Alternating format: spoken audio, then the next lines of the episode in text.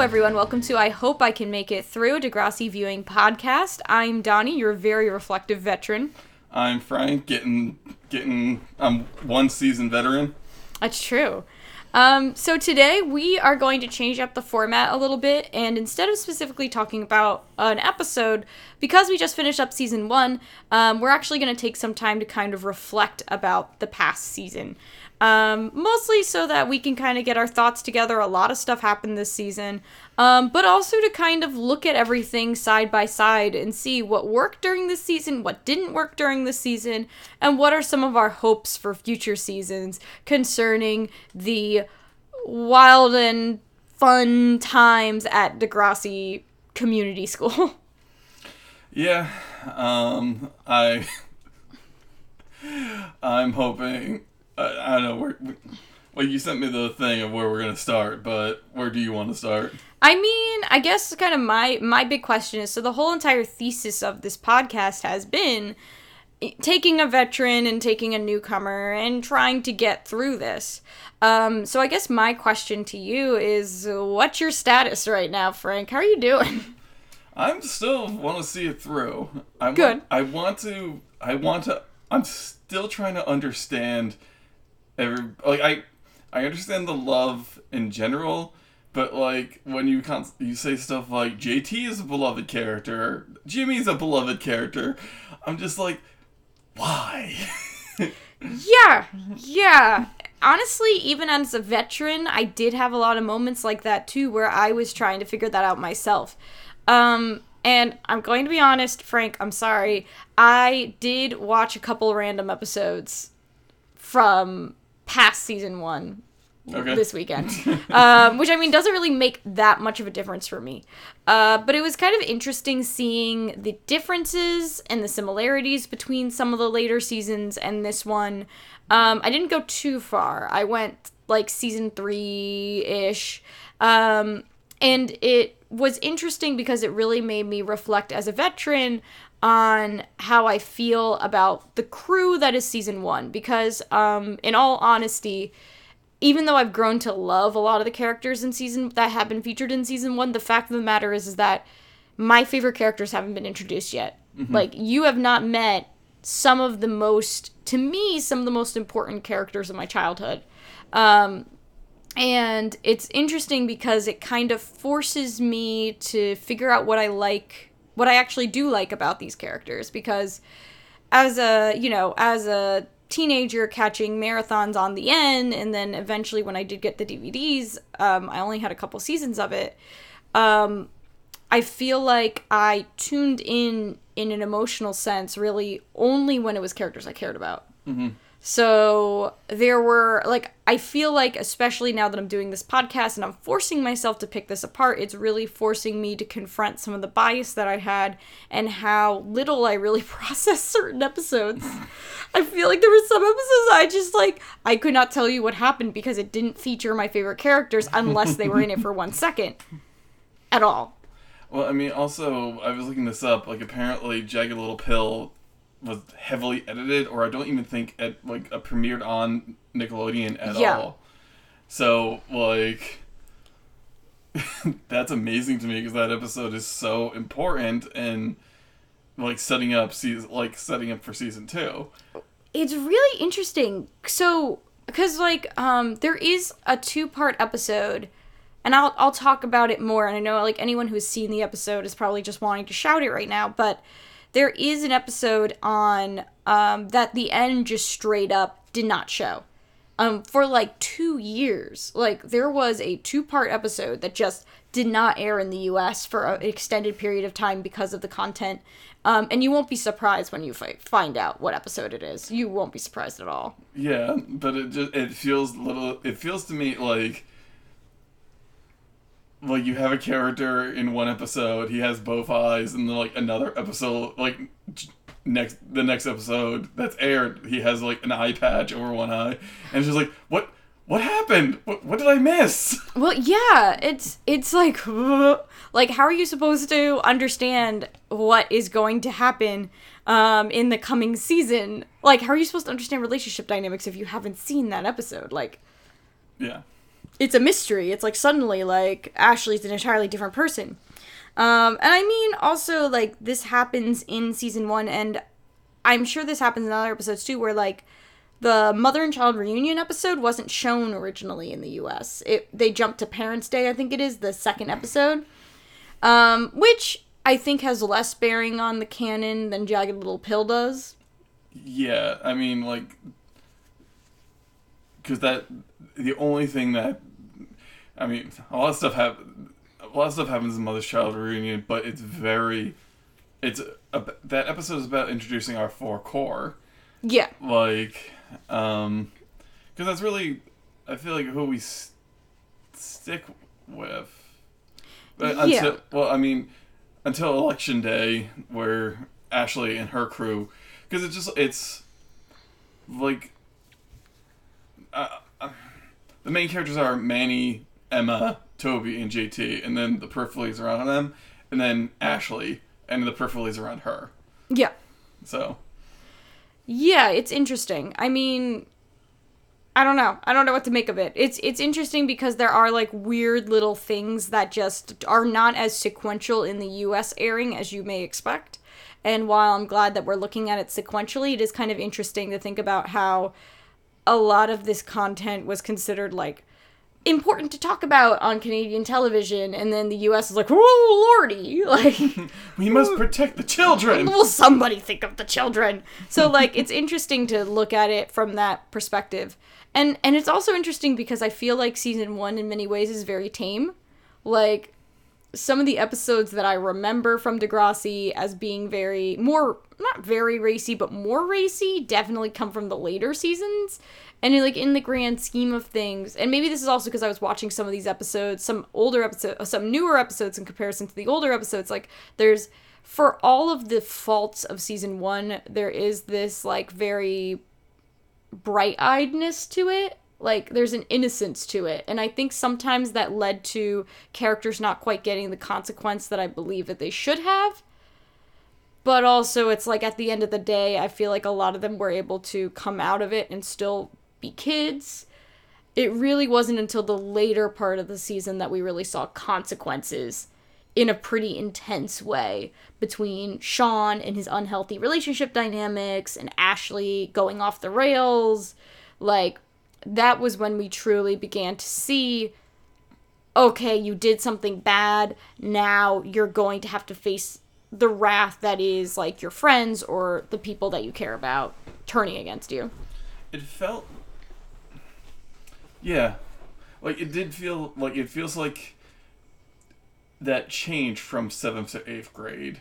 Yes. where you're just like oh i'm still like brushing off my shoulders from like elementary school. And then as that year like that seventh grade is an important year i feel like. It is. because it's just like you're like i was expected to go like i remember being terrified like i have to go like i have to go to different classes like i have to go to different rooms? I'm not just being taught by the same teacher who knows me and likes me. Now i have like six teachers who I have to balance all their like expectations and like it's a dating sim. Um, and then like but by the end of the year like it becomes so rote and so banal that you're like, okay, I'm ready for the next challenge. It's true. It's true. Like seventh grade is a really big deal for a lot of people because, like, sixth grade, you know, maybe you're changing classes, but like ultimately, like your classes are probably the same group of people, et cetera, et cetera, depending on what school you go to. Some of them are actually still isolated in one classroom for the most part, um, maybe changing for once or twice during the day.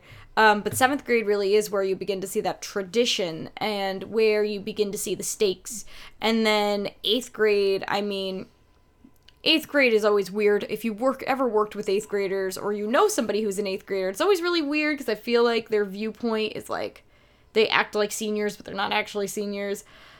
But there is something to be said about how your social dynamics and things are going to begin to shift. And it's very possible that you may end up like Ashley and start ninth grade and not be in great social standing compared to where you were September of eighth grade. Like things can be very volatile. And I think the fact that our eighth grade characters or characters who should have been in eighth grade, so like let's give like let's say like Sean who had to repeat a grade. Like, I think it's very telling that a lot of them have a lot of unrest going on, um, or their unrest has caused strife within the seventh grade group. Um. Yeah. Like I, I would love to say that the the writers knew what they were doing, and like in this transition that it was all purposeful. But Who knows? yeah, my like because I was thinking about this because I knew we were going to be doing the wrap up today. So I was thinking about this today because, and what I think I made this comparison before that this feels very much like Doctor Who, and that like you can go, you can trace like Emma's origin back basically to the conception, like, and you can see you know Spike learning to like being a teen like a teenage mom. At least I think pretty sure that's what happened. Yeah, that is. Yeah, and then like, and now like, oh, it's just a continuation of the story. There's just been a gap, like, um, and that I felt like then I was like thinking about the first season of uh, New Doctor Who, and I was like, wait a minute, like, because that's a rough season to watch, not in tone, but like, there's a lot of stuff that just doesn't work. Like they, there's a whole episode of Charles Dickens, Charles Dickens that just plain is boring. It just doesn't work. Um, there's these farting aliens, which is just not surprising for Doctor Who because it's a kids show technically, but it's just it's not doesn't add anything. It's just like oh cheap joke for the kids, but like. And I'm sure, like, and I was just kind of thinking about that first season. I'm like, I'm sure they're just throwing everything they had at the wall just to see what sticks. And I felt like that, that and I was like, I think that's kind of what's going on in Degrassi, like, where they're just like, okay, we're not sure if we're going to get a second season. We have this run of however many episodes, so we're just going to keep throwing issues at the wall, get as many messages as we can out there, and then if like we get a season two, we're start interlocking these things. But until then, just scattershot, whatever you can think of. Like, uh, what's something kids need to talk about? Menstruation. Make a menstruation episode. Make a, a drug abuse episode. Make, like, about threatening kids for votes. Like, and all these other things. And especially, like, Mother Child Reunion, that being the first episode suddenly, like, makes so much more sense when I've, now that I've, now that, if my theory is correct, Mother and Child Reunion makes so much more sense as the first episode because like in this new age of the internet which was not around when Degrassi went off the air I think it was 10 years absent? I think it ended in 91 Yeah. like I'm assuming some of the some of the staff are parents. They're like this internet thing is scaring me. Let's make a th- let's make an episode to show kids hey this is worrisome. And it has our stamp it has the Degrassi stamp on it so somebody will watch it.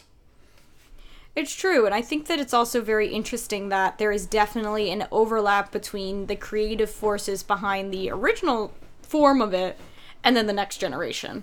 Yeah. Like, I think that there's this need to have Degrassi come back because they feel that there is something that can be said in this era.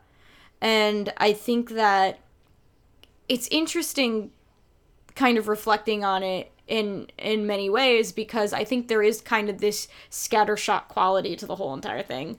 Um, which if you've seen the original Degrassi series, I watched like I also watched an episode of that. I watched like a bunch of random season three and season four episodes entirely out of order, and then I was like, mm, let's watch a Degrassi High episode, and I ended up actually watching the um, the one where one of the characters actually gets an HIV diagnosis, which was really heavy in the time period, considering that it was like late 80s, early 90s. Um, and it's interesting because you see. Oh, I also watched the first episode of Degrassi Junior High, and you see some of the storytelling like hallmarks of it and you see how there's certain similarities and certain archetypes and there's certain types of characters that kind of get mirrored back or certain relationship dynamics that kind of get mirrored back in season 1 of the next generation.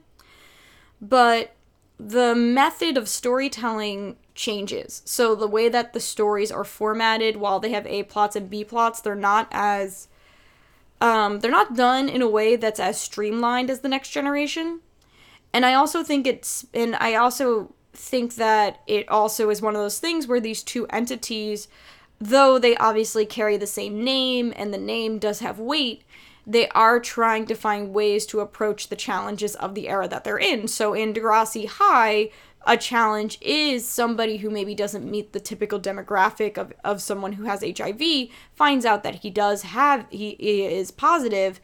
Meanwhile, Degrassi, the next generation's challenge is going to be the woes of the internet. Um, and things like that. And it's interesting to kind of think about it of when you have a series like this, looking at what are some of the fears and the triumphs of being a teenager in one decade and what are comparisons and what are, how can you compare and contrast it to another decade Yeah, because I was just like I, um, while you were speaking, I was doing a quick uh, dive. Susin Nielsen uh, our, our, our lord and savior wrote for Degrassi High. yep Um, now i'm curious what episode she wrote yeah, I also saw that she wrote for this show that I want to do for teen girls. I'll call it Guinevere Jones. really yeah, about like Queen Guinevere, and she was a teen now. sweet Chris Awesome. Hemsworth's in it as King Arthur. what no way So I was like, yeah, this show looks dumb. I was like, oh my god, Susin Nielsen's on it. I wrote, wrote for it. thank god Um, so yeah, that's what I was trying to fit. Because like, if she wrote for that, she would have been in her early thirties, late late late twenties, early 30s mm-hmm. So now, like ten years later, yeah, aiming at like a different, a different generation, like a next generation. so. It, it makes me more impressed with her writing in many ways because like there's something and I, I maybe it also speaks to how there's something to be said about the relationships because i feel like her I, I want to believe based on her track record anytime there's like a girl centric episode it seems like she's the one that they kind of go to. Mm-hmm. And i feel like she's able to talk about that like the relationship of teenage girls and how tumultuous it is, but also how wonderful it is and how empowering it can be. Like, you see that consistently in the episodes that she writes. Um, and it's interesting to see, like, how she stayed on the pulse. And I guess it also speaks to how, in spite of the challenges and how they may be a little different between generations, there is something to be said about the experience of girlhood. There's something to be said about the experience of girls having developing relationships with each other.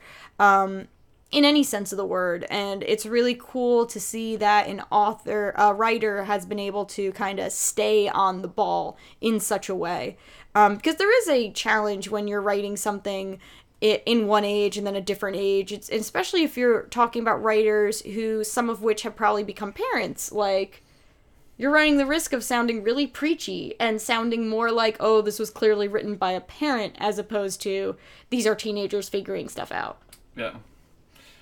Um, I am also wondering if Susin Nielsen is just like wait, like got the writing gig for Degrassi: The Next Generation. It was just like, wait a minute, my like future fan fiction of Spike, I get to write for. Right. Can you imagine? She's just like, oh, I was imagining this forever. it's like, finally. I get to make Spike the super feminist icon, parent, mom I always wanted. Right. Well, I mean, like, I feel like it also kind of, if it was such a convenient thing. They're like, hey, remember that character that we had have a kid in, in uh, school? Yeah. Well, what if we were able to continue the narrative a little bit? what if the school was rebuilt after we burned it to the ground? like what if like i mean it is kind of an interesting premise um, and i guess it also speaks to how it was part of the cultural consciousness in canada um, because i feel like you can't necessarily do that with every single series. Like yeah you could revive it or you can zhuzh it up in a way like riverdale did and things like that. But to actually take the idea of a story um, and then just revisit it as opposed to revamping it is is very risky. And i understand why a lot of the I, I understand why there's a lot of conflict, especially if you read the reviews from when it came back.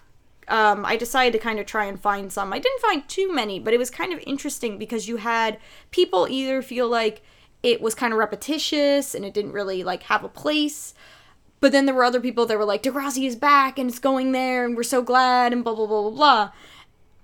And it's also interesting because the the reviews for this season are incredibly mixed. They are all over the place. Much like I think this season was. Yeah. like it, it- it definitely reflects the season. Um, which does kind of bring me to as we're kind of reflecting on this um, kind of like what we thought worked and didn't work during this season. Um, I don't think Jimmy worked at all. no no. I, I don't think jimmy worked at all as a character. I don't think he made very much sense in the grand scheme of things. Yeah. his arc does not make sense in many ways Like, because it does, there does like. I don't even think there is like an arc where, where it's just like he's. I didn't know who he was at the beginning.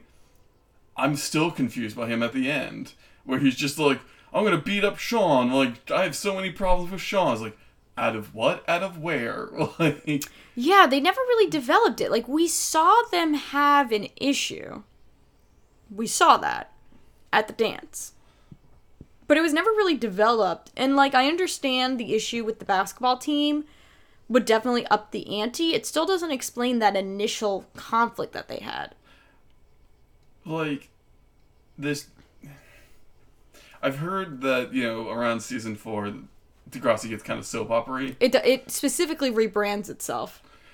But like we needed I needed a little bit of that in this first season to understand character motivations and relationships because it's just like half the time they were so focused on the issue, like the the issue of the week. Mm-hmm. I was just like I was lost. Like so like when Jimmy's like I'm gonna kick the shit out of Sean, I'm like why? Like what? Like why do you have this huge problem? I know, like I know he threatened you at the beginning. You had a problem during the basketball game. I've not seen you two interact since then.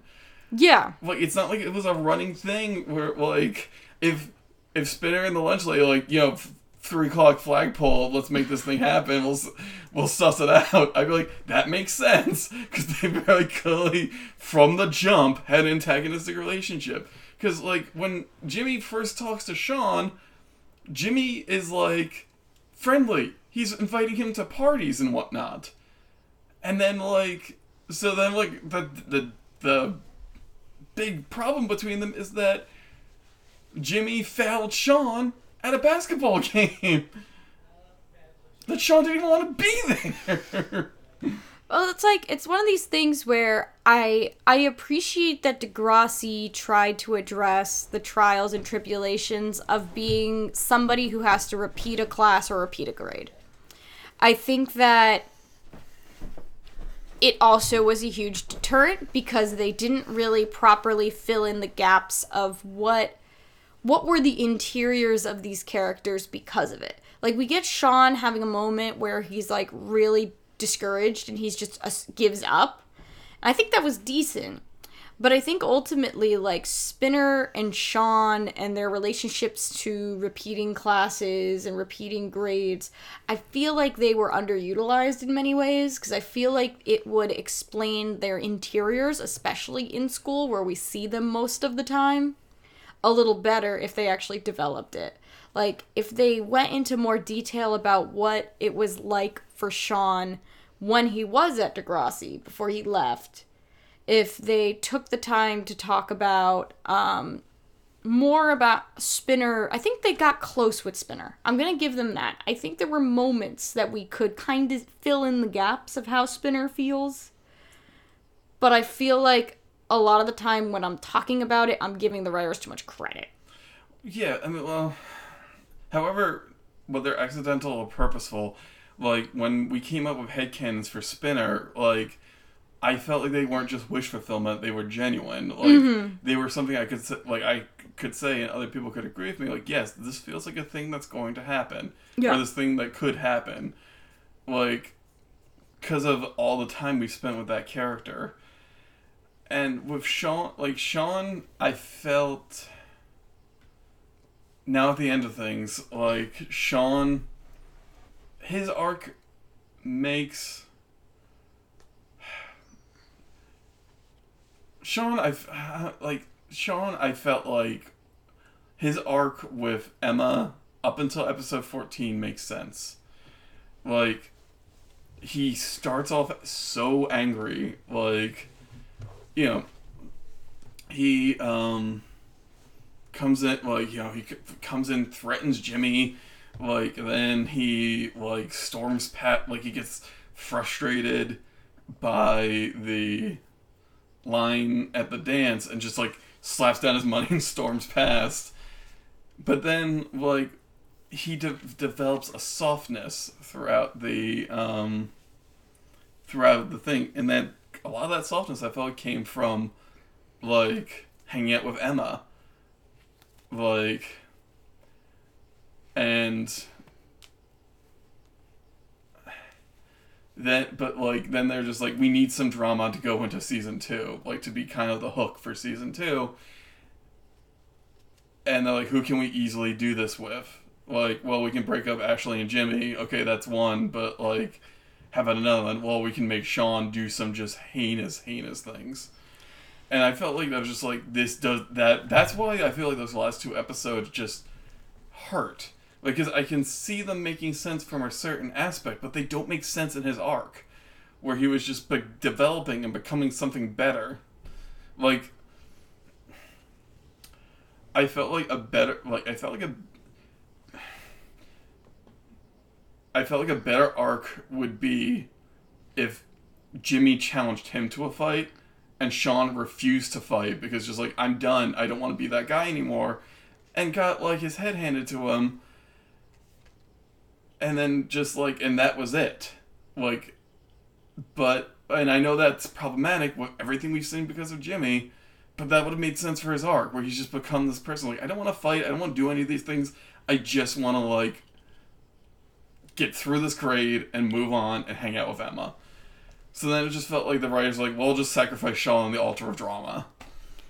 It's also really hard when you really put it all because like the thing about sean is like something is bad with his family. We don't have explicit, but it's it's obvious that there is something up. And it's always a bad it's always a bad feeling especially when you're like i mean when you're an adult you're better at reflecting on this but i'm sure even younger audiences can kind of get the same read but it's always a bad feeling when somebody who has gone through and is dealing with some degree of mental distress and mental illness comes out as the bad guy Yeah. and does the bad monstrous thing. Yeah.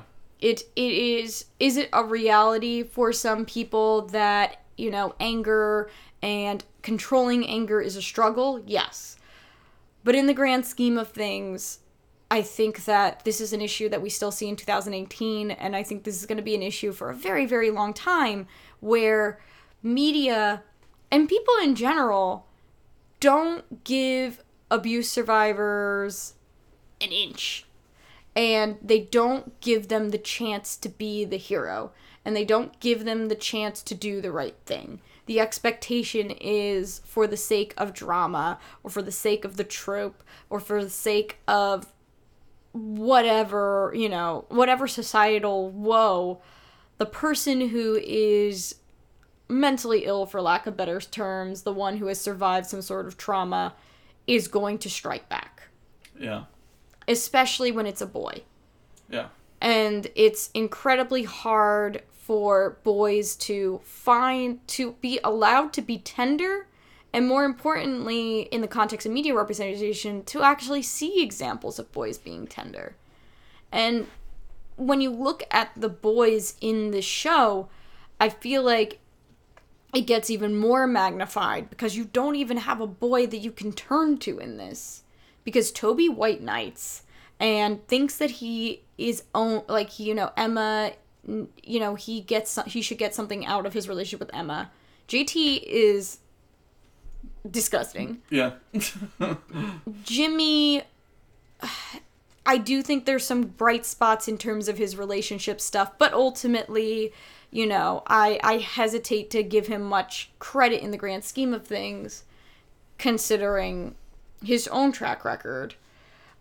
and you have and he's not tender. He's not allowed to be tender. He's the black boy. He's not allowed to be tender. Period.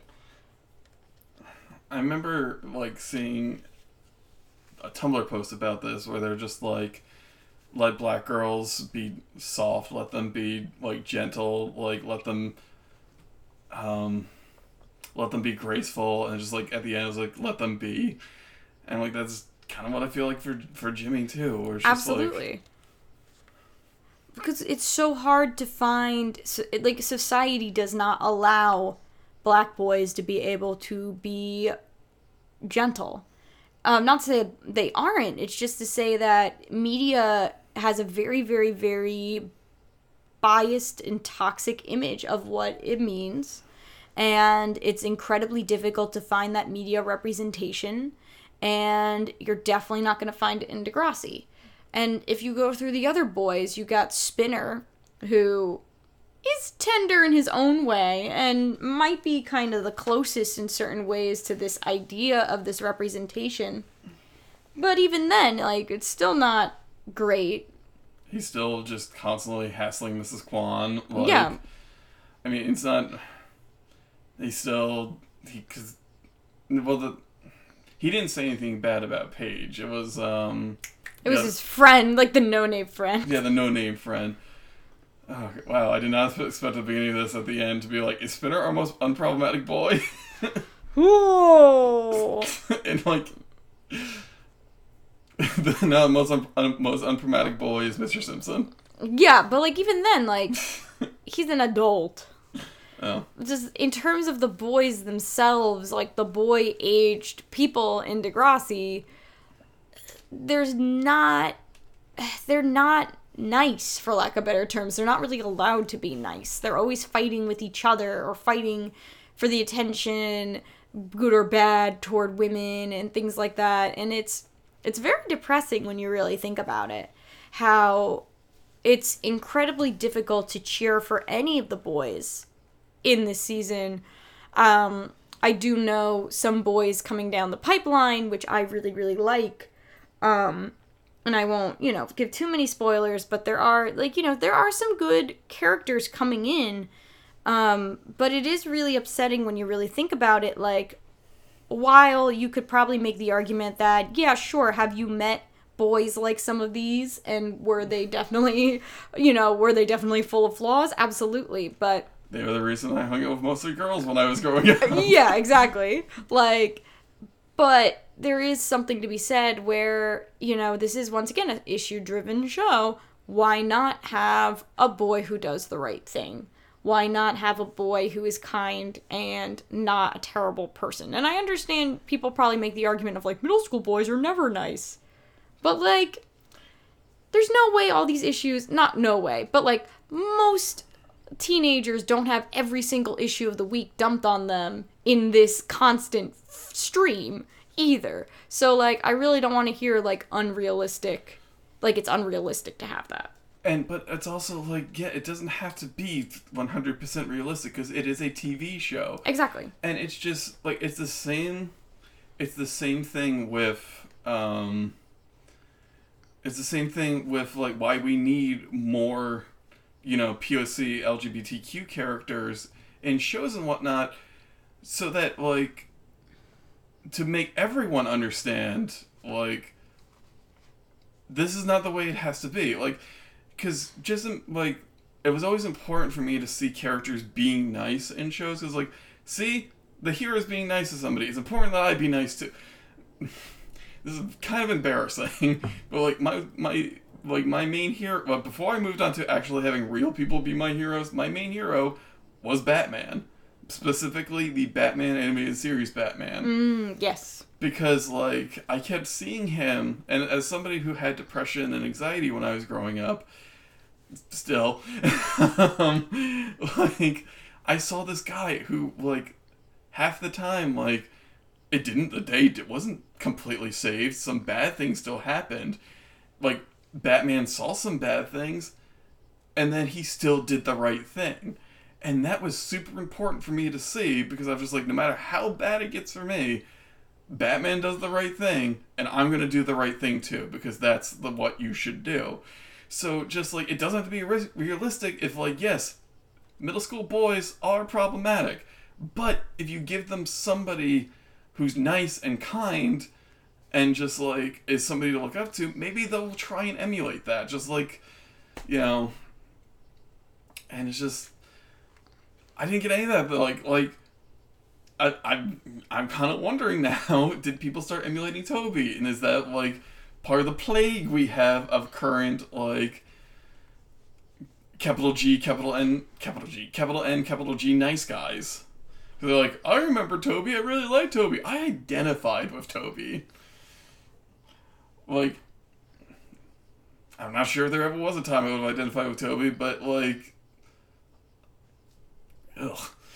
Yeah, yeah, no, it's very true. And it's it's really hard because I feel like the girls are complicated, but they still have moments where they you can kind of root for them.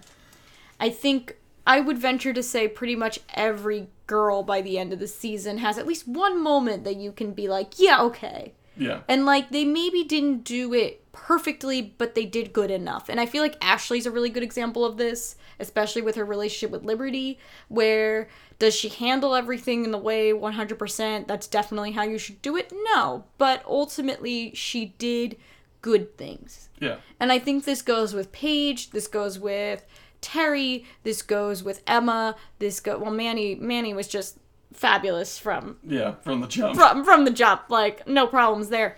Um, I'm trying to think if I'm missing anyone off the top of my head, but like they all had a moment. The only I think the only other girl is Hazel. Hazel, we we really haven't seen very much of yet, Yeah, but like every girl has had a moment where you could kind of rally behind them, and in many ways, I. I, you know, you can appreciate the way the girls are written because they are complicated and they don't always get along and they sometimes have make enemies out of each other. Um, but a lot of it really, it spoke, it was able to find the balance between it spoke to how tumultuous relationships are in middle school, but also you were able to still appreciate them and they were still able to appreciate each other. And it may not have always been within the course of that episode, and I know things are going to look really rough going into season two with a lot of their dynamics.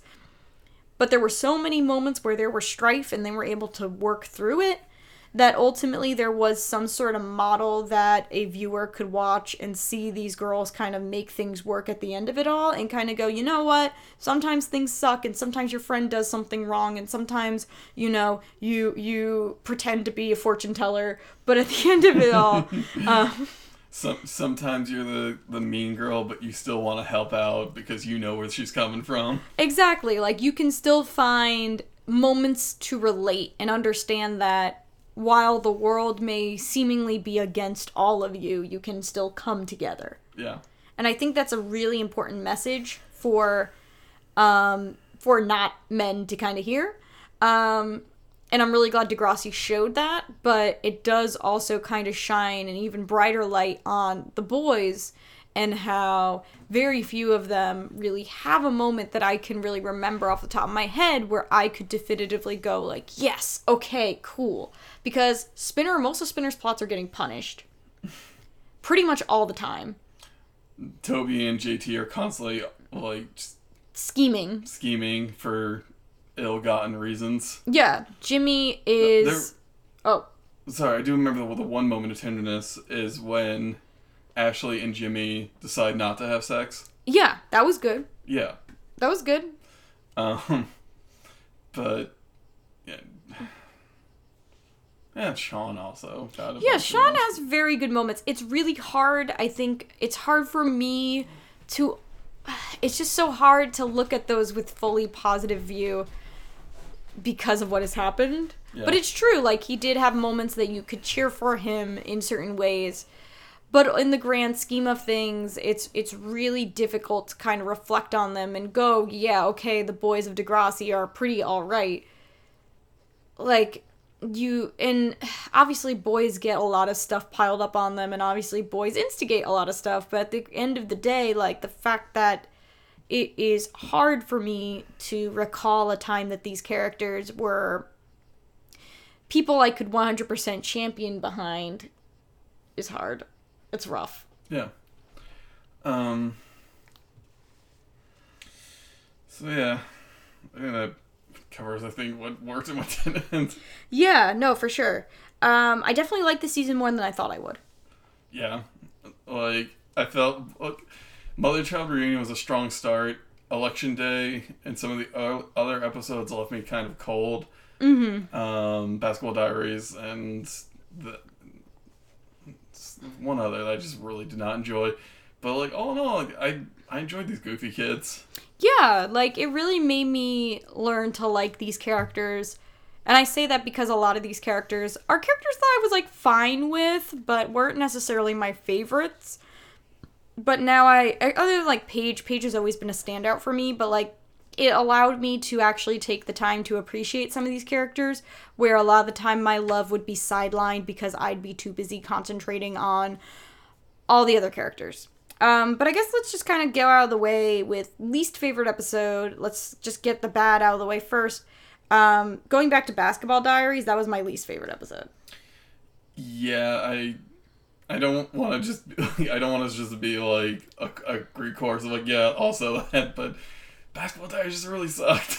It was just my issue with it is I'm sure you could make the argument for other episodes being just as bad, if not worse, on a technical level. But to me, the implicate the racist implications of the episode make it inexcusable. yeah, period. I just I was furious by the end of that episode. I actually paused it. I was so angry watching that episode.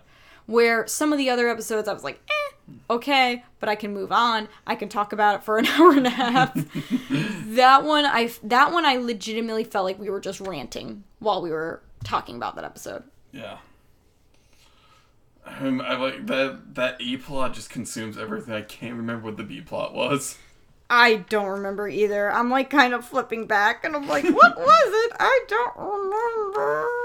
Um that was Oh, I think that was Ashley with um the plot with Liberty and Liberty having this the the inability to kind of read the lines and everything and then Oh yeah, entirely forgot, which is which is a shame because I actually quite liked that B plot, but like all I could it's all obliterated because of the A plot. yeah, But um I'll go to a favorite episode. sure. My favorite was Coming of Age. Friday night. Friday Night is also very, very, very good. I feel like Coming of Age. here's how I rationalized it because I was very torn myself.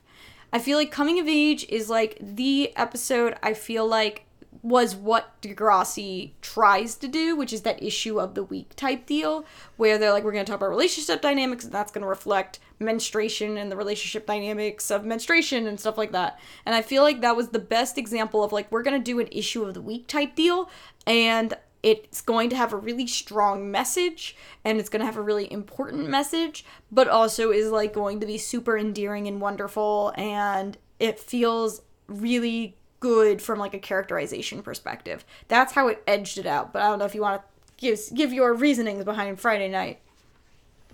Oh, just um I liked that like I love this super cute like Sean and Emma date obviously. Like that's just like such, that was my highlight of the season. It was so good. Because it felt like such a culmination of these two characters' neuroses. And then finally like it ends in a disaster like it's a bad date like I tried talking to my sister about how cute this date was and she's just like nothing about that sounds good it just sounds like a terrible date I was like, but you don't understand. like, it's so cute. Um, and then, like, the ending is super cute. But I also liked. I mean, I didn't like seeing what happened to Mrs. Kwan. Um, that upset me. But I did like the fact that there were repercussions that Jimmy and Spinner had to had to deal with that weren't punishment based. They were personal repercussions. And like because I feel like when you just feel like when you're punished for something, you're you can still be angry about being punished for it. But like when it's something you know is wrong, that's going to be where you actually make a change. Cause like, and we see that in the episode. They're like, believe we're stuck in here, like it's time for revenge and whatnot. Like, but like if you're just like, oh no, I messed up, I made somebody sad. so that that's why I like Friday night is like no no teacher, no parent had to tell Spinner and Jimmy they messed up. It was just them knowing it. And I feel like Spinner grew from it and Jimmy did not. Yeah. Yeah, So- no, for sure. It's and it's like at that point it's like I almost just have to blame it on bad writing because I Spinner gets a decent amount of introspection throughout the season. I feel like even if he thinks he's in the right, we at least see him having to like mire through like, you know, get through these consequences even if they seem pretty weird or whatever. Um which I think is also the only I guess the only positive I can think of when you have a whole freaking season dedicated to this kid screwing up. Like you can have him atone in some way. Um but yeah, like for somebody who gets caught up or is an accomplice to a lot of this stuff that Spinner has been involved in, Jimmy like never never has any reflection or Yeah. any like oh maybe not i mean ashley thinks that what they did to mrs kwan is entirely inexcusable but i feel like that relationship is underdeveloped in so many ways throughout the season we don't actually get to see jimmy really be in the doghouse which i feel like would have been the a logical different consequence that you could showcase That would have been a much better place for her to break up with him. right? It'd be like, mm, maybe you shouldn't be a terrible person. yeah, I would have dumped somebody for that. I would too, honestly. But like, I'm also older and in a position where, like, you know, I have a little more of a backbone in that situation. No, I was just thinking about the time like I went on a date with a girl, and like she was rude to the waiter, and I was like, "We're done." Good, as you should be, because that's ridiculous.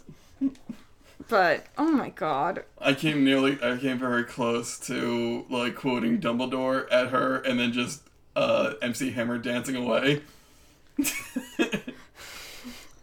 you would have been very memorable. You would have had that going for you. But that's like so bad.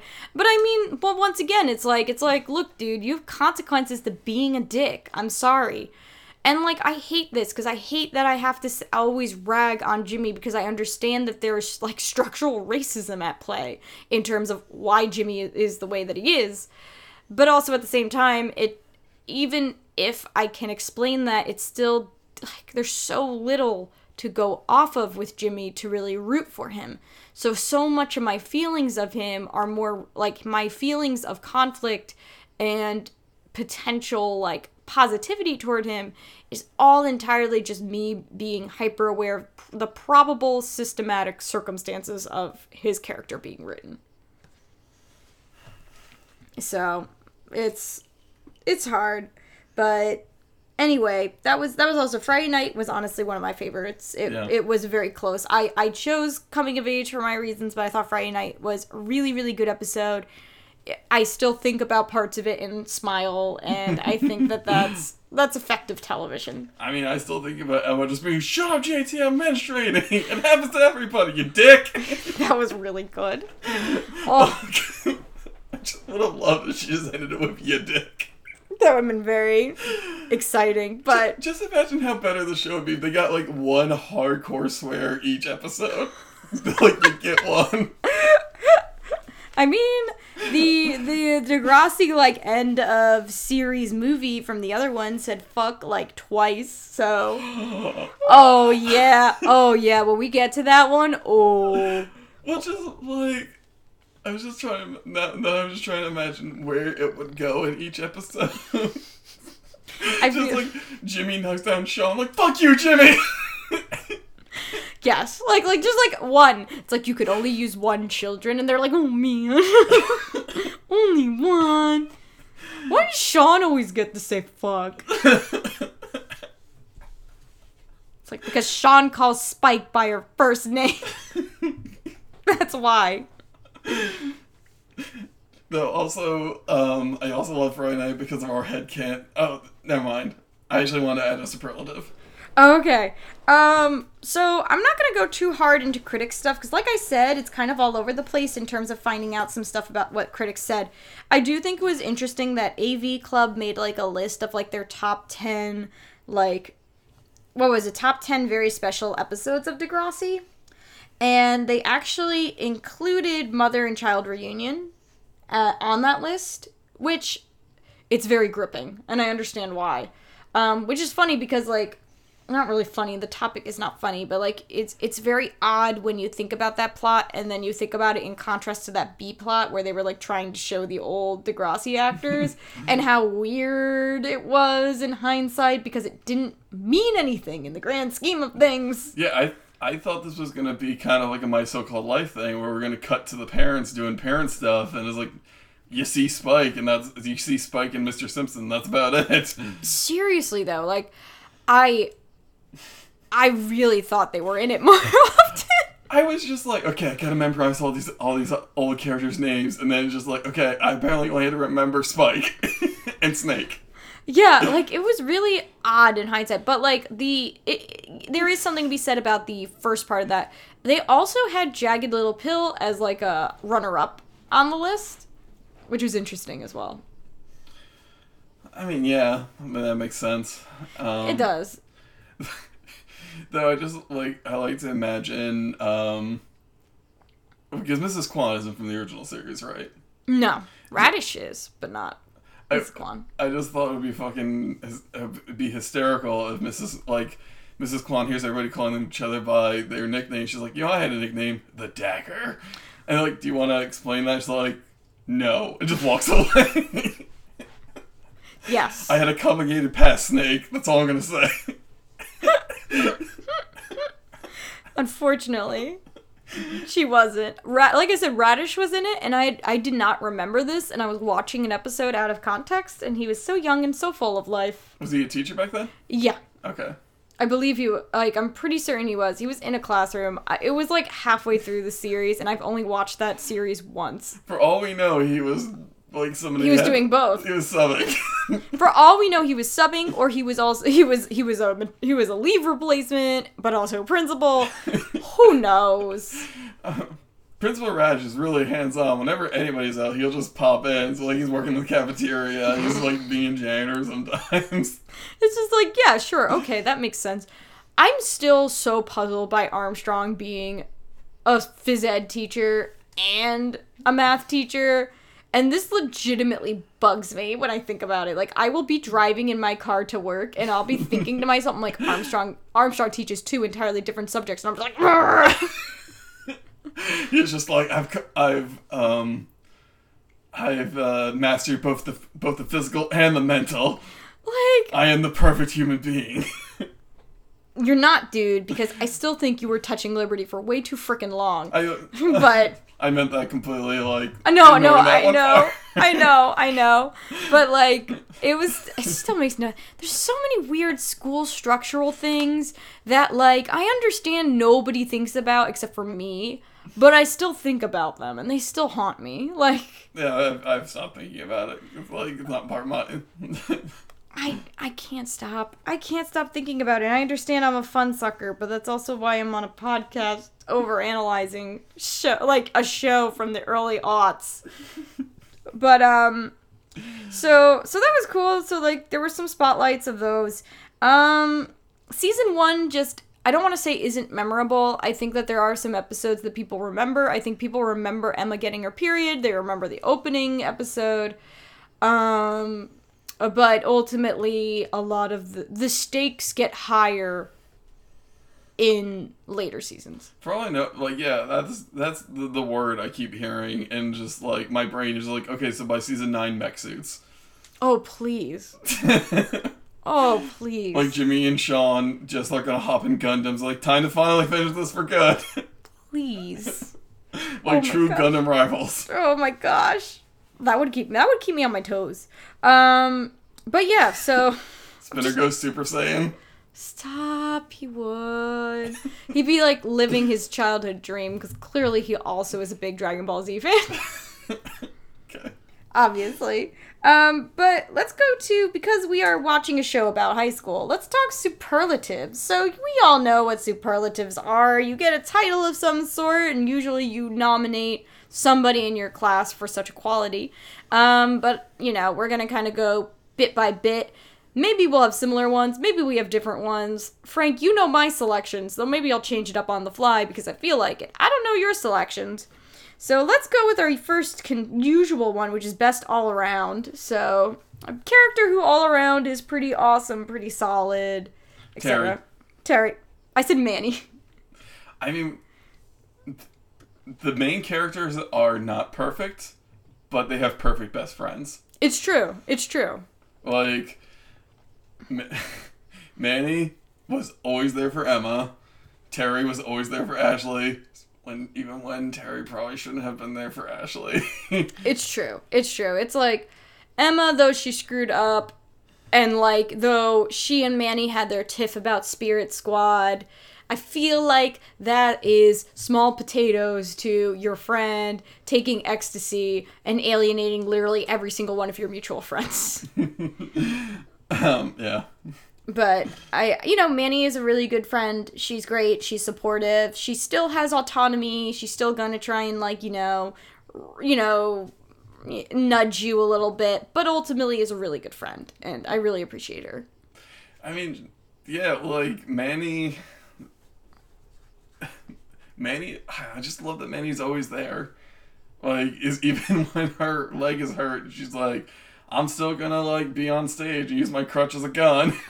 It's really good. It's so, So, good. yeah, we all needed a friend like Manny growing up. We did, and and I think even like Terri too. It's like you need somebody to be there for you, even if you are a little boneheaded at times. You need somebody who is going to be willing to, not always, because you know we don't want it to be a codependent kind of situation, but you are willing to pick up their pieces if they need to. Um, biggest flirt, Paige. Paige, That's that's not even like a discussion. Yeah. She is. She's a go getter. She gets what she wants. like, and good for her. Yeah. Like, Oh yeah. like hitting, kissing somebody else's boyfriend, not great, but good for her for knowing what she wants and going for it. Oh yeah, I agree. I y- y- there you go. Period. Um, class clown. Yeah. Um.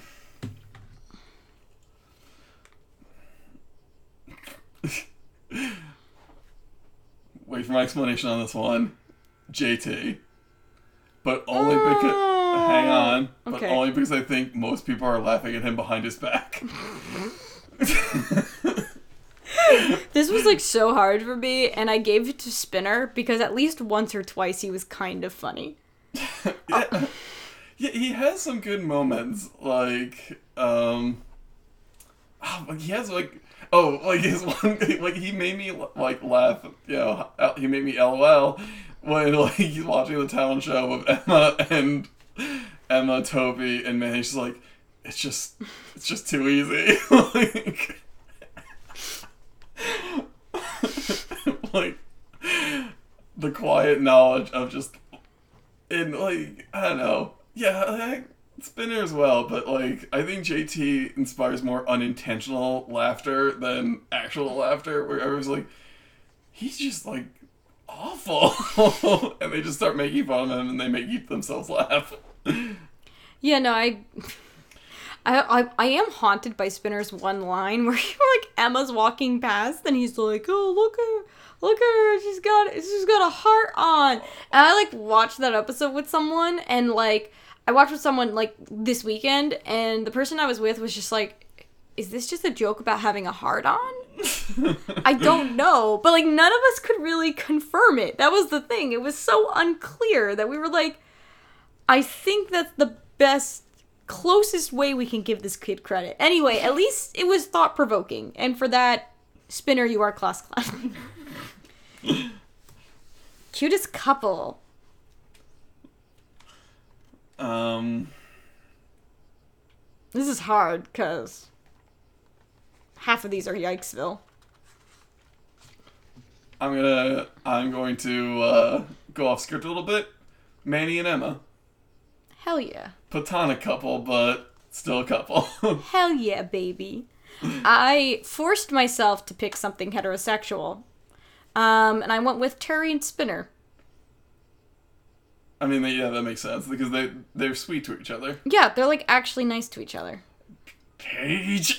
I know, I know. But like especially cuz like they're pretty like cool with each other in Jagged Little Pill that it makes me hold out that something will still be able to happen.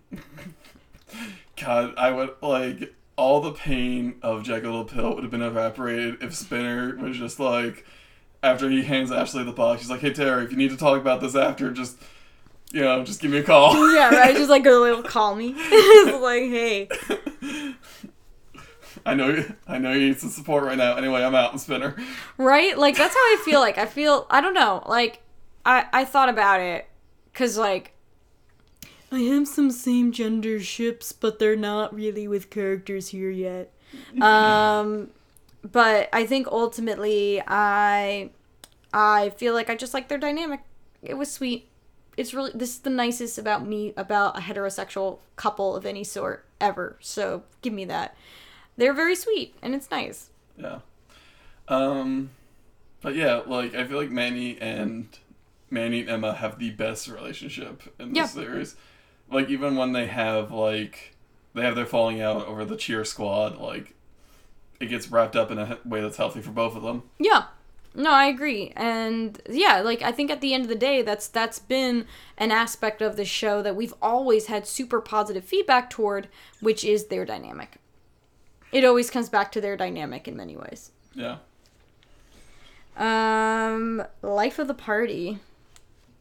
Liberty. Ooh, explain. I feel like if Liberty had gotten a chance to actually cut loose, she would have been a lot of fun. If she wasn't overwhelmed by Ashley's like ecstasy, you know, problems. I agree. And you know what? I'll give you that. I like that.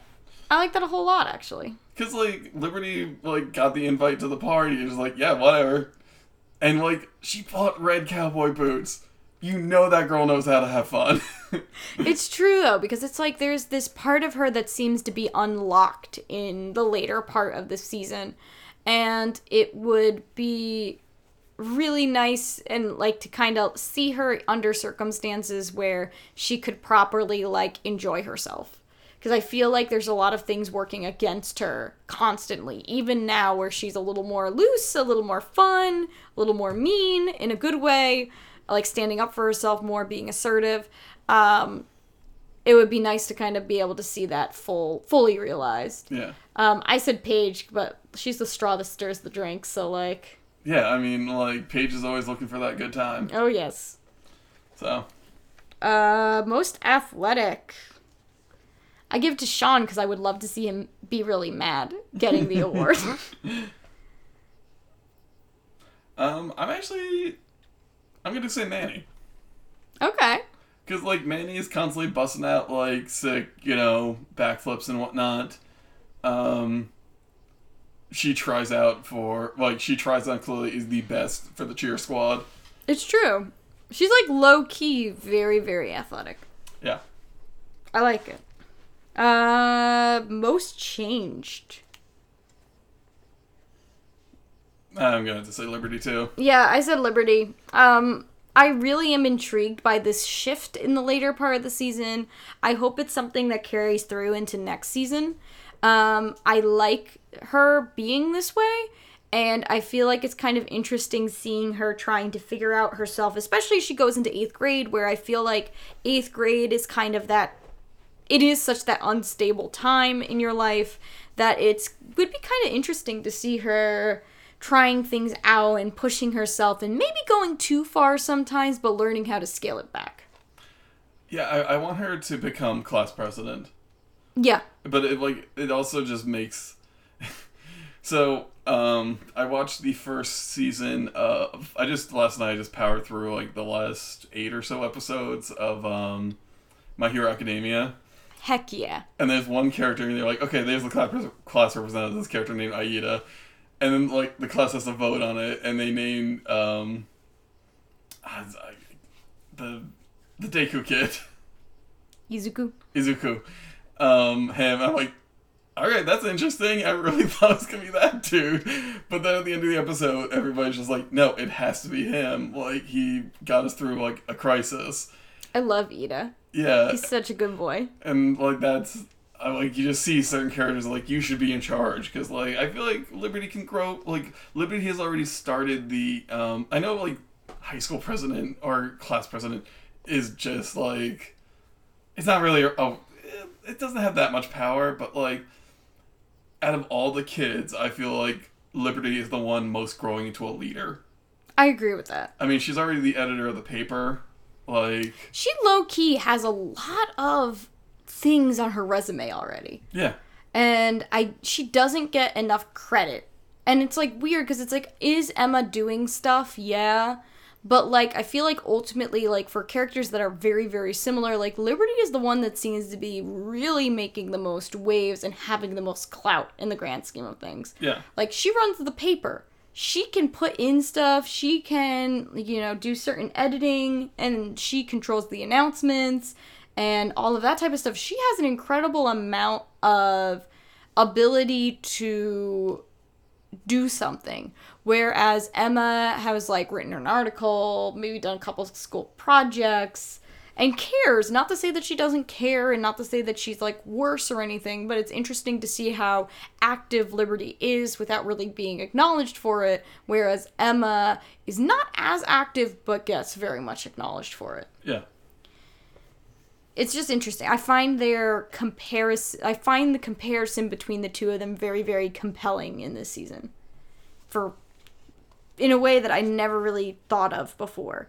Um, most likely to succeed. I said Liberty. yeah With that said, perfect segue. I feel like she has what it takes to succeed. And I said this before. Like Liberty is so incredibly relatable to me as a teacher. Like I have taught Liberty. I have taught that student a couple times at this point.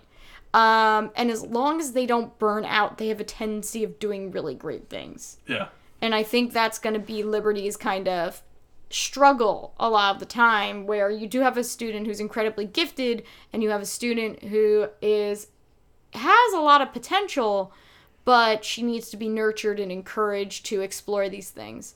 Um, and I don't know, it's just she's a good kid. Um, I was kind of reading up on some people's reflections on Liberty um, yesterday, and some people were talking about, and I wasn't very active in the fandom, I can't speak to this, but apparently a lot of people dogpiled on Liberty, which isn't very surprising. We got a black character in fandom, and that never goes well in any fandom. Um, but it's it's more discouraging, I feel like, as an adult because she's probably one of the realest characters to me and to see that she was not appreciated by fandom and probably still isn't really appreciated by fandom is upsetting because I think she's she's a great she's a great character in many ways. I feel like it's also like Liberty probably, at least at the beginning, probably reminds people a lot of that one annoying person they knew growing up. Oh yes. But like, know, Like it's also I think it's also easier for an adult to kind of reflect on it and go, "Oh, okay, I get it. She had growth." yeah, Than if you're like a younger person, then you just think of that person you hate from your class. yeah.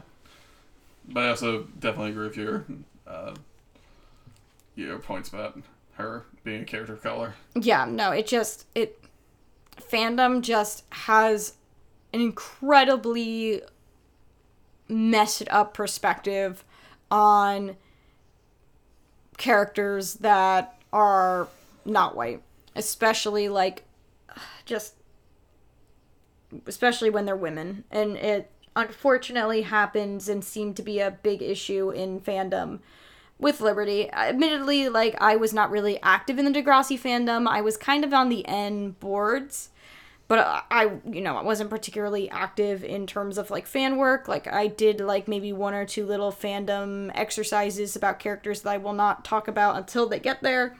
But ultimately, I was I just wasn't super active. I can't speak to what it was like. Um, also, like a lot of the big ships were het. I just was not interested. Um, most unforgettable. Paige. Yeah. Like, I, I don't want to be contrarian just for like I know we're agreeing on a bunch of these, but there's no point in being contrarian for contrarian's sake. Sometimes the things are obvious because they're obvious. It's true, especially when it's like a show targeted toward teens. yeah, like. I mean, we saw Paige, like, there was that one episode, we saw Paige for two seconds, her talking about having a French accent. I think we talked about it for like five minutes. It's true. It's just like, she's a delight. She's so compelling. Um, and I just, I just love her. I, I understand that she's not perfect. I am one of, I would like to believe I've been pretty hard on her when it comes to the things that she's done wrong, but at the end of the day, she's great television. Yeah. Um, and then finally, most unique. Oh, I, Emma. yeah, I mean, the thing about Emma, and the re- reason why I was able to rationalize this is like she's a unique character in certain ways. Um, it's also really interesting because I was talking to some veteran fans, and she's a lot of people's favorite character. Makes sense. I was kind of surprised. I mean, there's certain characters that like I was very attached to and I had friends that were very attached to. But a lot of people like when they thought about it, they were like I really liked Emma and they were like i and they were kind of surprised themselves like they were thinking about it and they were like oh i really liked her and i feel like there's this kind of slow burn quality to her kind of where it's like she's always kind of there she's always kind of involved because of her the you know for the structural reason and though she doesn't always i guess in season one it doesn't really count because two of the major moments in the series really have to do with her in the grand scheme of things, like some of her plots are not as provocative as some of the other characters, and many people would argue probably not as important in terms of like major representation of marginalized groups, etc., etc. But there's something very relatable to her. If you were a kid who cared about stuff, and maybe you weren't the Liberty who was super involved with everything, but you still cared deeply and didn't always know what to do about it, you related to Emma. Yeah. And I think, like any person who gives a crap about the world, but didn't always know what to do with it, could find a connection with her. Yeah. Um,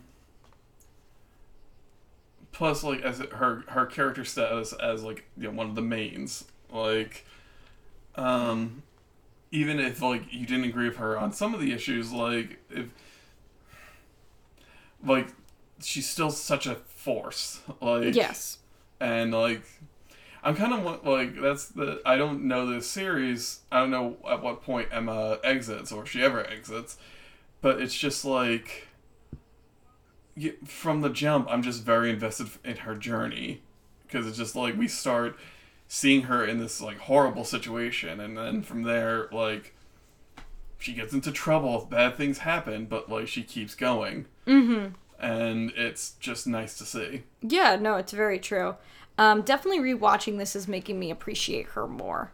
Um, and talking to people and hearing about how much she means to people is also kind of leaving a mark. And I feel like by the end of it, my feelings toward her, like, I feel like I'm gonna have more tangible feelings than I used to. I used to kind of not ignore her, but like, she just wasn't one of my top tier favorites. Yeah. I was not gonna be as active or engaged when she was on. But this time around, I've really taken more of a liking to her. I also think another thing that makes her very unique is her aesthetic.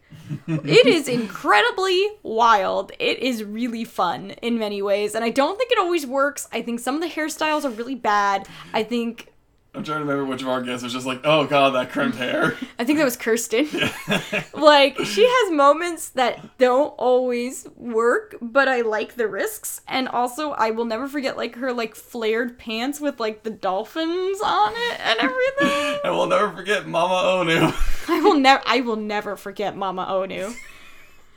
My voice becomes deadly serious when talking about Mama Onu. My god. I love Mama Onu. Yeah.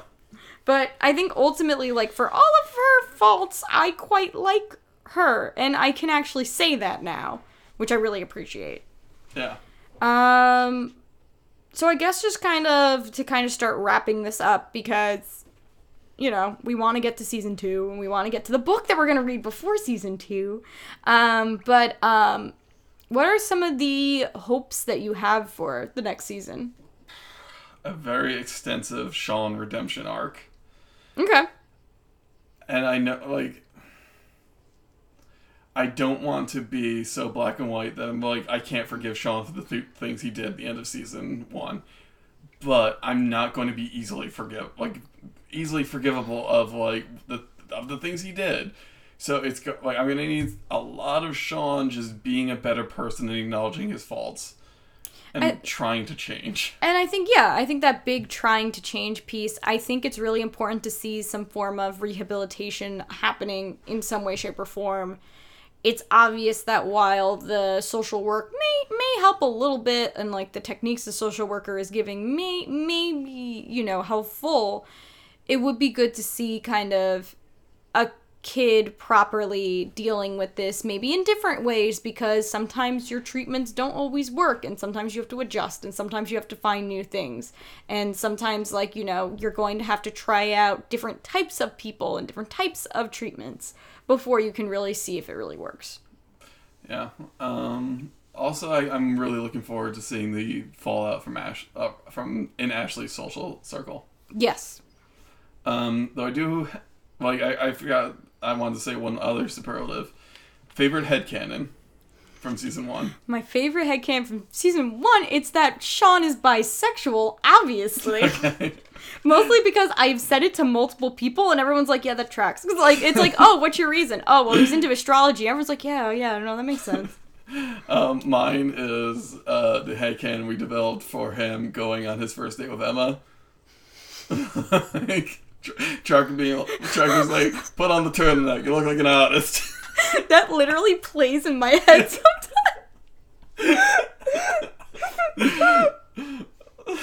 yes. um. So yeah. But um but yeah, so I think I I you know, I'm there's some interesting stuff down the pipeline. I really hope you like it. I'm glad you still want to make it through. Yeah. No, I'm. I'm in for the long haul. Thank God. Um, so uh, I guess I'll give final grade. Uh, I give season one a B minus, Okay. and a note that says you can do better than this. See me after class. yes. Yes, yes, yes, yes. Um, we need to talk about the Jimmy issue. I um, agree. but yeah. Um, but what I want, so and I do have a recommendation because I realize I've gone this whole show. We've done, uh, this will be like episode sixteen. For 14, whatever. It'll be an episode.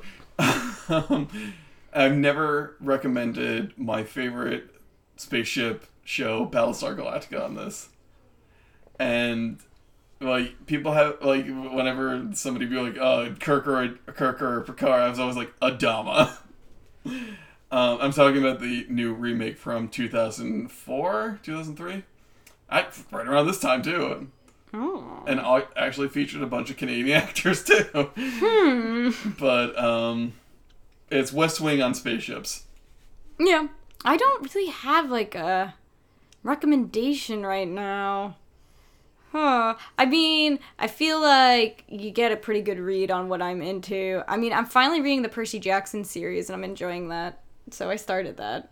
I, ne- I never like that. Never kind of like was a blip on my radar. Maybe it should be. I I ha- don't really read that much middle grade, even though we're gonna be doing that next week. Um, but I decided I'm gonna read it, and so far it's very whimsical and heavy at times. Like it really is challenging my understanding of like what middle grade is.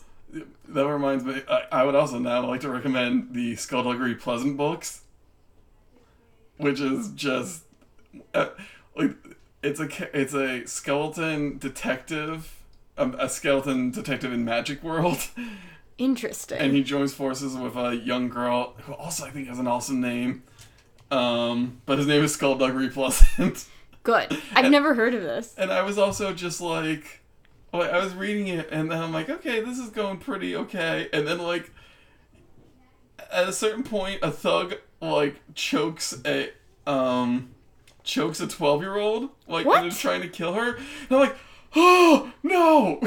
Is this a middle grade book? uh, yeah, I think so. Oh my god. Middle grade is far more intense than I thought it was, by the way. I really thought middle grade was like, whatever. This is what he looks like. Oh, I see. So, Delightful. um, yeah, her um. Her name is Stephanie uh, Edgley, but uh, you have to come up with a name because names have powers in this world of magic. So she comes up with Valkyrie Cain. I love it. So Good. and she's pretty badass. Good. But um yeah, no, I guess which kind of brings us to as we're kind of closing this up. Um we got one more episode before we go to season 2. Um there's a lot of stuff in season 2 I really can't wait to get to. Um but we want to take a quick break before we kind of got through got deep in it. Um, especially because there are some doozy episodes in season two, and, and self care is important. Um, so if you are interested, we are going to read a book. Frank, if you'd like to intro it a little bit. it's called it's by Susin Nielsen. What what? Woo! Um, and it's called uh, Dear George Clooney, please marry my mother. Yeah, so uh, we are going to read it. We're going to try and pick it apart. So the format will probably have similarities to how we usually run an episode, but it will be a little different because we're reading a book. Um, it is one that you can find fairly easily. So if you are interested in checking it out and kind of seeing seeing how it goes, uh, don't hesitate to. Um, I have not been able to. I'm gonna I'm gonna speed read it once I get it, but that's easy enough. It's not it's not that. It's a very quick read. I figured. But um, I'm very excited to see because apparently, I think, like I said last, I think I said this last week. This was her what she was trying to do. Like she got kind of caught up in the writing of Degrassi and stuff like that, and she was, you know, doing that. But her goal ultimately was to be a y like a middle grade YA author. I, I like she do, she reminds me kind of like Bruce Timm, where she just keeps getting more work, but she's like, no, I really want to do this. It's like, or here, have this project. Really want to do something else. Like here's this other project. Oh, okay. yeah, like I think it bears a lot of resemblance. But because Bruce Timm was just hand shows like, want to do Batman Beyond? I was like, okay, cool. I'll guess I'll do that. yeah, like I think it's a lot of that for her, but we're gonna read it.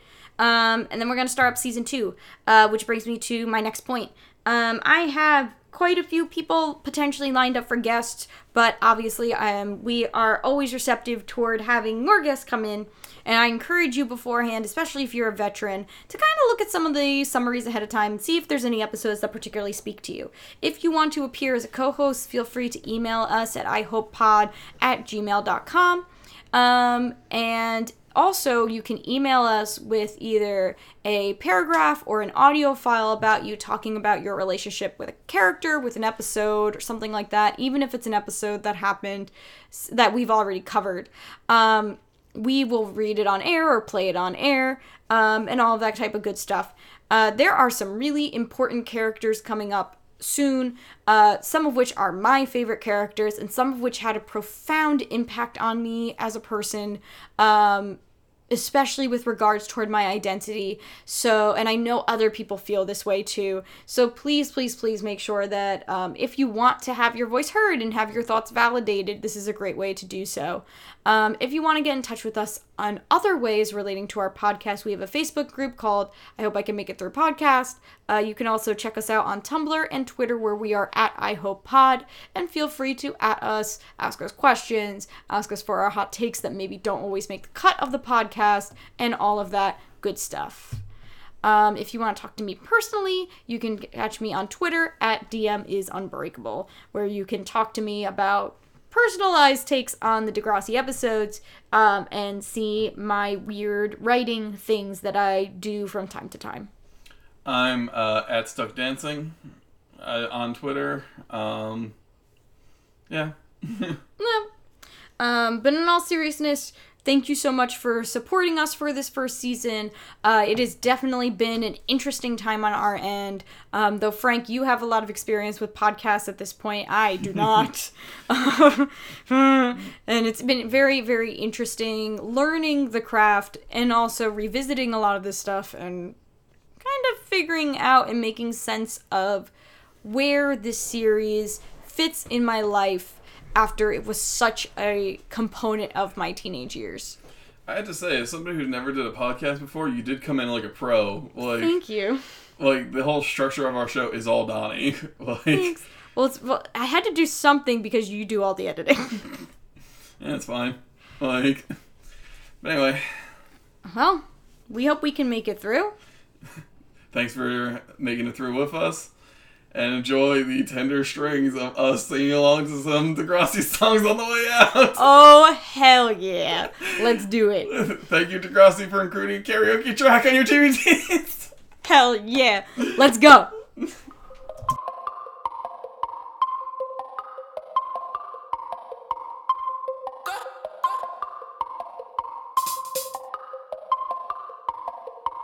Double jointed, triple thread. I'm not some method actress trying to see my, my descent. You're gonna have to play the tape backwards. Save that breath for choir practice. Got no time for my detractors. Standing on my staircase, all you are is a fire hazard. I've put my time in now. I'm vetted, uncontested. See how an honest answer shuts down? Motherfuckers asking trick questions. I'm out here arms wide, hiding nothing. I've done it all in broad daylight, and I left the cameras running.